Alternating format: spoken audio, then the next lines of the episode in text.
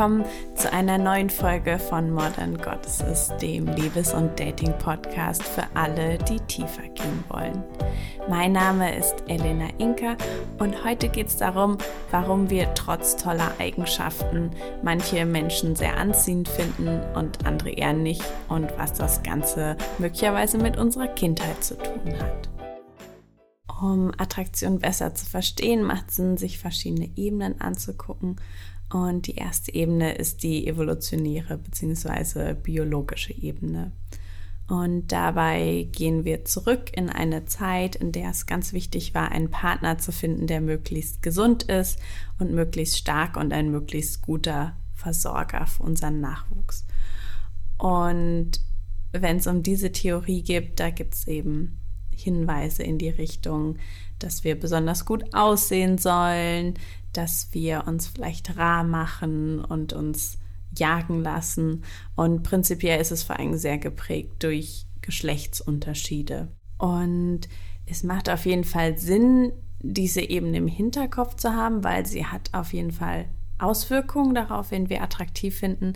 Aber trotzdem, wenn wir darüber nachdenken, es gibt so viele ja, schöne Menschen, die in dieses Schema passen. Und trotzdem finden wir bei weitem nicht alle davon attraktiv. Und dann gibt es eine zweite Theorie und die ist, dass Gleiches Gleiches anzieht. Das heißt, wir suchen uns Partner, die einen ähnlichen, vielleicht einen ähnlichen Job haben, vielleicht ähnliche Hobbys, ein ähnliches Umfeld, die vielleicht auch einen ähnlichen Status haben wie wir. Und auch diese Theorie hat viel Wahres zu sich. Wenn wir uns umschauen, dann sehen wir sehr viel Bestätigung dafür, dass Paare zum Beispiel oft gleich alt sind, dass vielleicht Kollegen sich auch öfter finden. Und trotzdem eben nicht nur, sondern manchmal sehen wir auch Paare, da ist der Altersunterschied 20 Jahre oder Paare, die so gar nichts miteinander gemeinsam zu haben scheinen. Und dafür möchte ich jetzt eine weitere Theorie vorstellen. Und zwar ist das die Imago-Theorie von Havel Hendricks. Und in dieser Theorie geht es darum zu verstehen, was unsere Partnermuster mit unserer Kindheit zu tun haben. Dazu möchte ich jetzt ein bisschen ausholen. Und zwar weiß wahrscheinlich jede von euch, die sich schon mal mit Psychologie oder Persönlichkeitsentwicklung beschäftigt hat, dass wir alle innere Muster und Wunden aus unserer Kindheit tragen, die sich bis heute noch auswirken auf unser Leben. Und es ist relativ unabhängig davon, wie toll unsere Eltern waren, wie toll unser Umfeld waren, als wir Kinder waren. Wir alle haben an irgendeinem Punkt Verletzungen erlitten, die uns eben weiter beeinflussen. Und von unseren Eltern und unserem Umfeld hängt nur ab, wie tief diese Wunden sind und wie stark sie uns beeinflussen.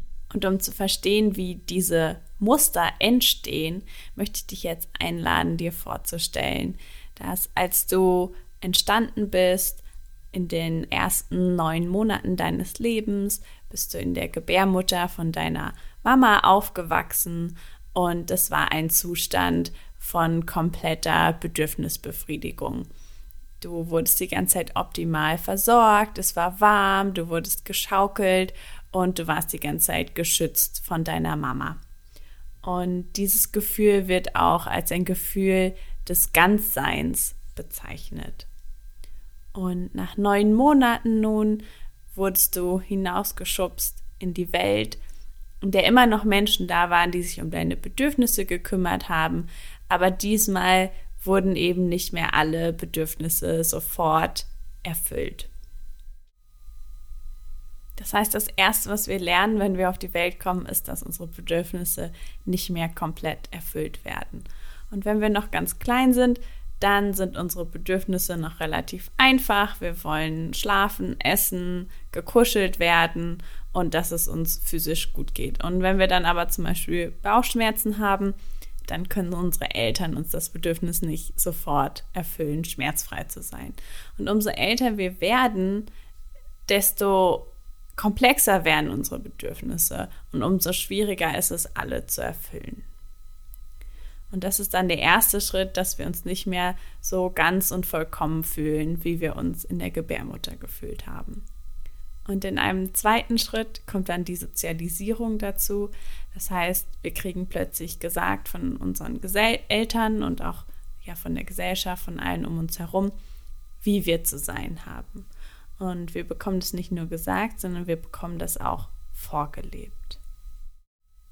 Und eben nicht nur, dass wir jetzt Bedürfnisse haben, die nicht befriedigt sind, sondern wir dürfen auch nicht mehr wir selber sein, was auch unserem Ganzsein ein Stück wegnimmt. Und jetzt komme ich zum ersten Teil der Imago-Theorie von Havel Hendricks. Und zwar ist es so, dass, genau, wir sind zuerst vollkommen und jetzt kommen unsere Eltern und finden irgendwas an uns, das wir nicht haben sollen. Das sind besonders Themen wie Emotionen, aber auch zum Beispiel Sexualität oder andere Themen, die ja unsere Eltern heikel finden. Und jetzt sind wir ja ein kleines Mädchen und wir werden zum Beispiel ganz wütend, weil irgendwas nicht erfüllt wird. Weiß ich nicht. Unser kleiner Bruder bekommt plötzlich die ganze Aufmerksamkeit von unseren Eltern und wir finden das gar nicht gut und sind jetzt total wütend, weil wir wollen auch Aufmerksamkeit haben.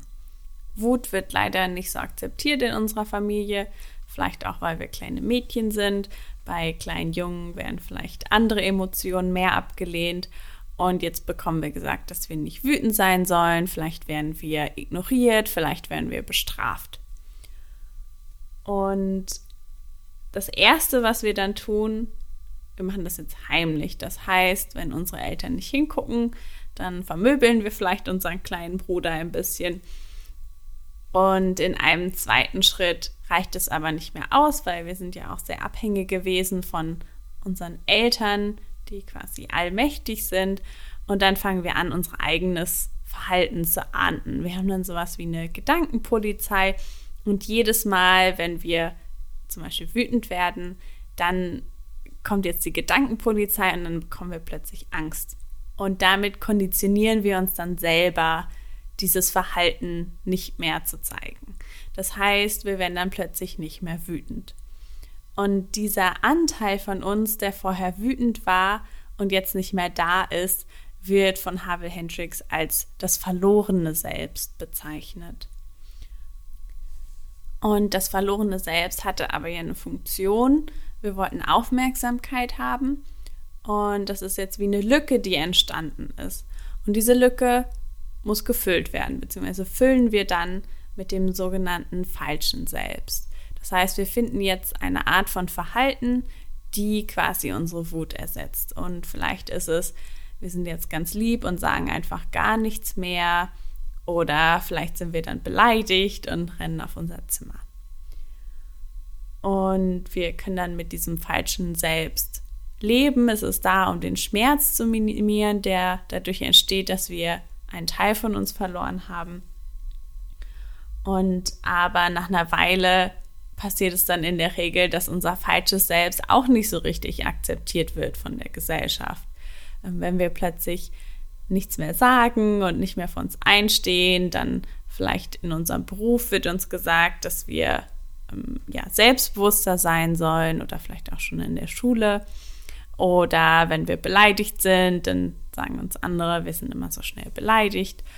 Und plötzlich ist auch unser falsches Selbst nicht mehr anerkannt. Und in der Regel wollen wir das aber nicht wahrhaben und lehnen ab, dass das der Realität entspricht.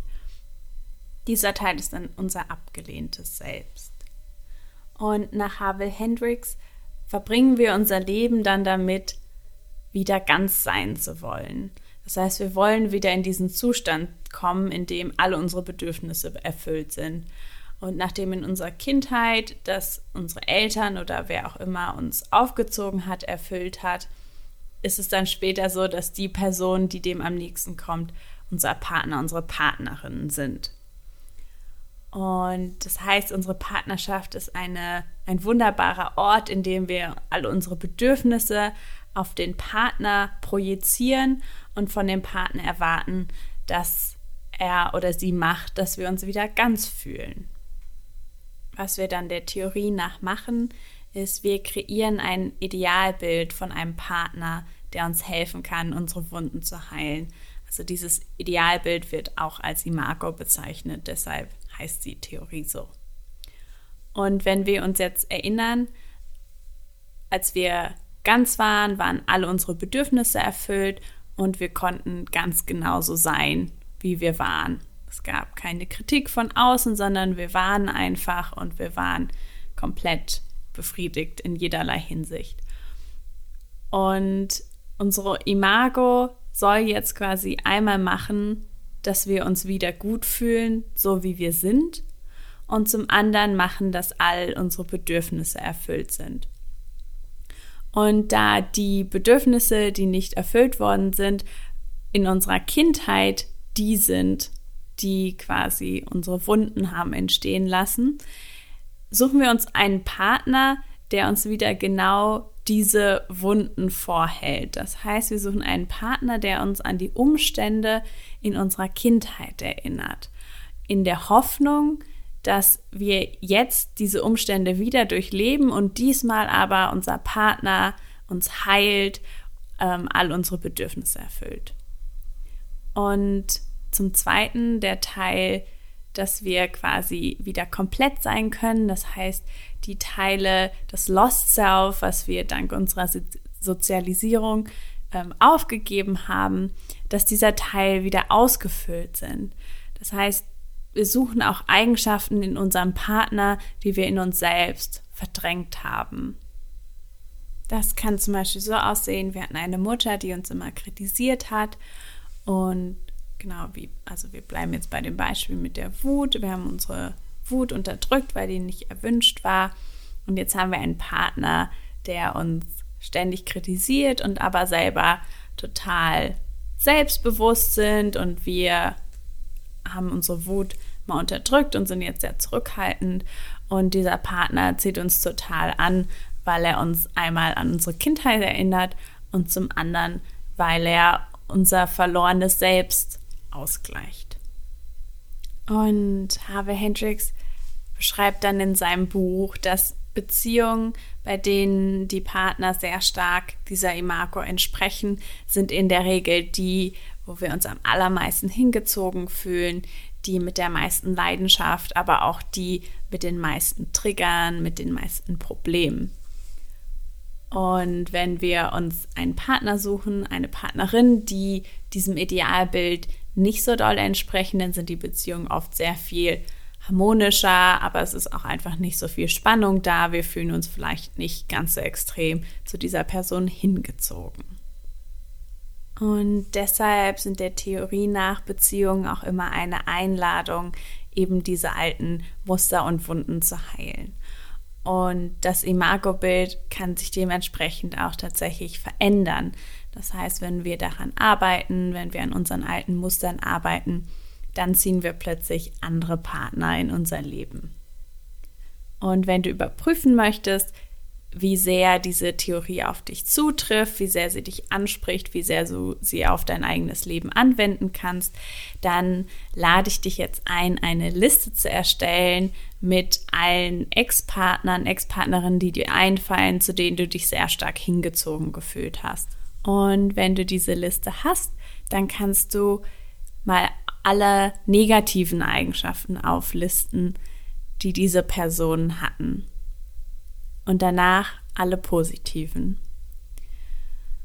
Und dann lade ich dich ein, die negativen Eigenschaften mal genau anzuschauen und dir zu überlegen, welche Menschen haben dich aufgezogen, besonders als du sehr klein warst.